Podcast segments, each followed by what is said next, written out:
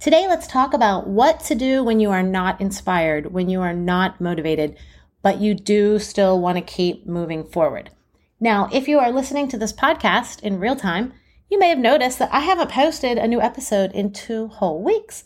And what happened was I went on vacation the first week, which was awesome.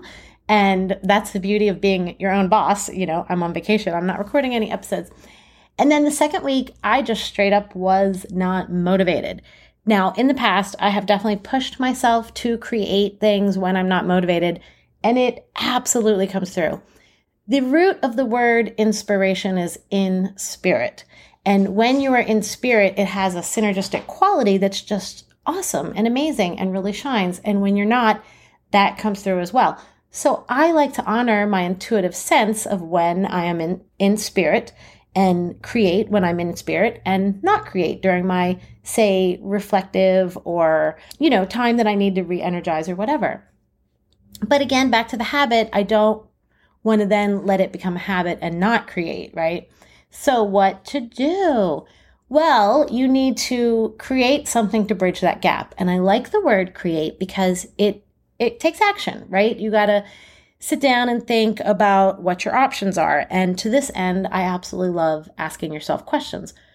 What can I do to start, in my case for the podcast, getting back into spirit? And I thought about when do I feel the best? When do I bring my very best content forward, you know, with absolute passion? When I'm really going deep on a topic and I'm really feeling it, right? So, how can I get in that feeling? I asked myself. Um, and I can write about it. I love to journal. So I just started journaling through ideas.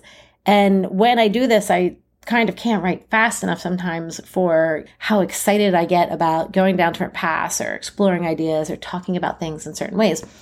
And it didn't take long to really, really get back in spirit, right?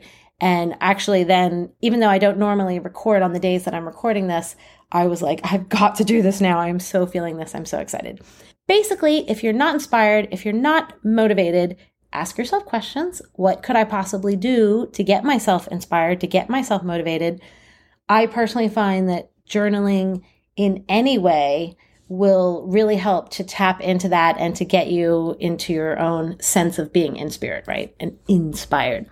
So go ahead and have fun with it. Explore it. Will it work for you? The only way you'll know is if you give it a try.